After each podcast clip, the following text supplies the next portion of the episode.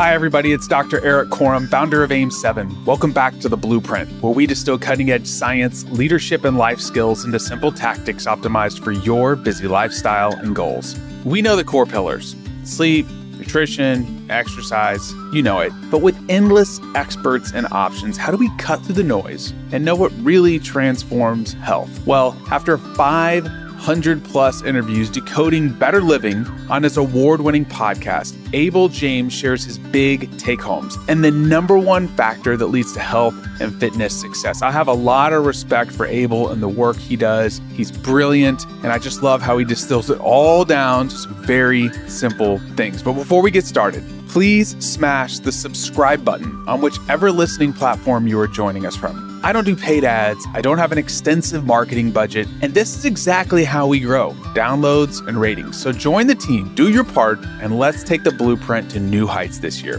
So let's get right to my conversation with Abel. Let's lean in and learn from the best. You have interviewed well over 500 amazing thought leaders in the space of health, well being, performance. You have an elite podcast. As somebody that's a podcaster, like you're somebody that I look at and go, man, they, have done it well consistently over time. Thanks, sir. And have had great guests, and you're an excellent interviewer. You're also a great interview. I'm just curious. Really smart people have a well of knowledge and they go back to that well or resources. What have you learned over the years, having interviewed all these wonderful people, that's really stuck with you? Are there a few things that are kind of really stuck out in your brain that you're like, man, this out of all those things have made a significant impact in my life? I don't try to necessarily interview people who all have the same domain of expertise. I'm looking for a diversity of opinions and different ways of going about things. Like one week, I'll have someone who eats only plants on and, and really specializes in that. The next week, I'll have someone who only eats potatoes mm-hmm. or only eats in a carnivorous way and they haven't touched plants in five years, whatever it is. So I think it's really important that people recognize that there are a lot of different ways to get great results. And it's mostly a matter of doing it.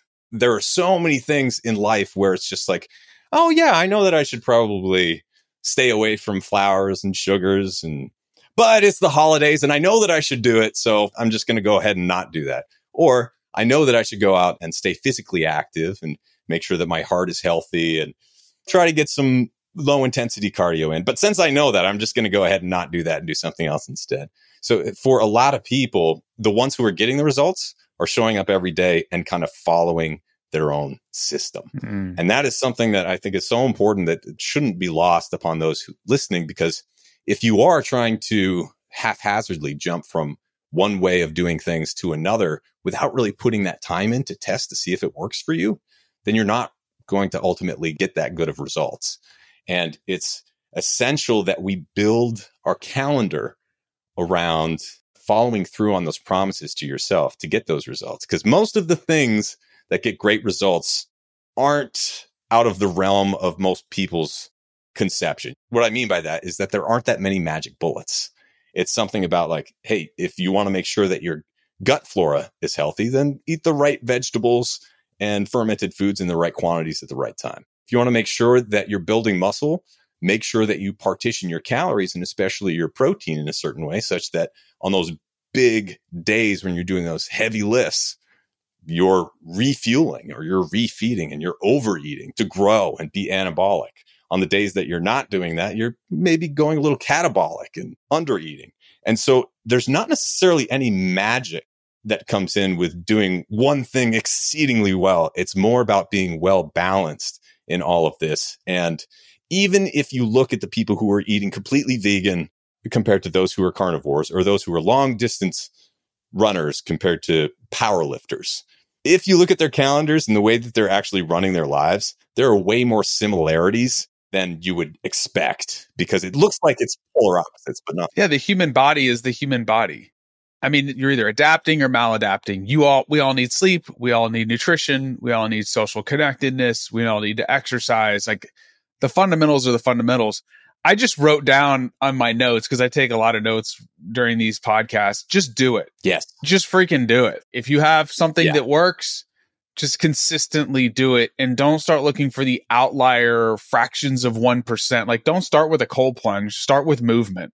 Exactly. Yeah. And especially in this day and age where the internet really rewards extremism and even some level of it's not like people are lying when they come out and say like this is the reason I got my results.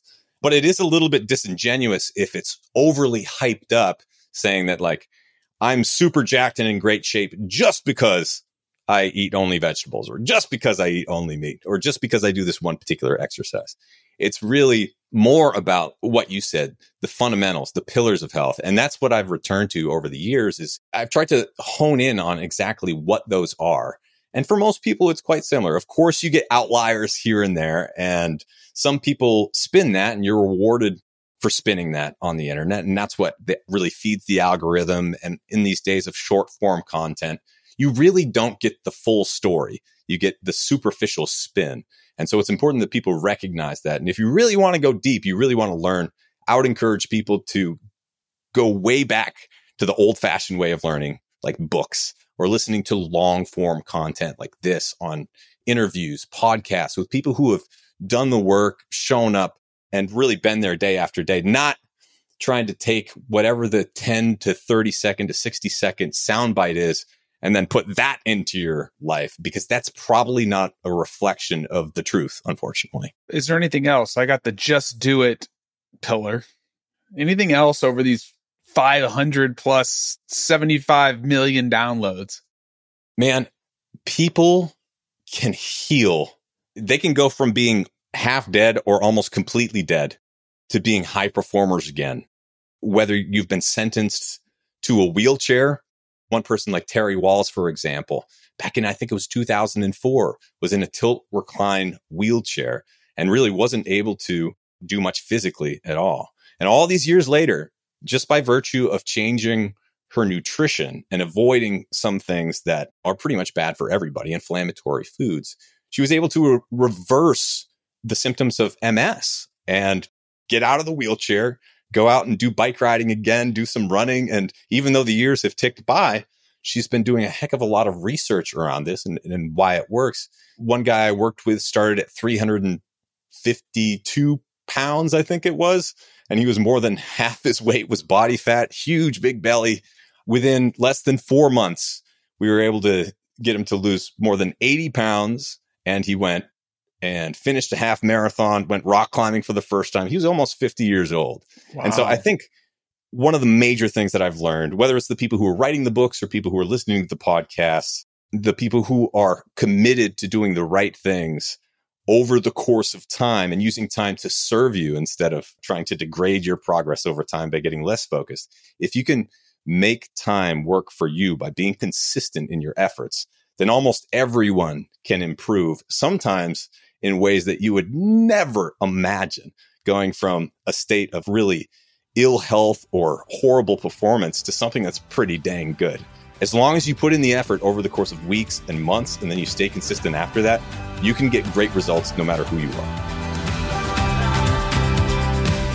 Thanks again for listening to the Blueprint Podcast. Next week, I've got another episode coming out with Abel. We're going to talk about the future of AR and VR, the good side, downside. It's very informative from somebody that's actually been using this for some very unique like health and fitness adventure things that he does on his website that you should definitely check out.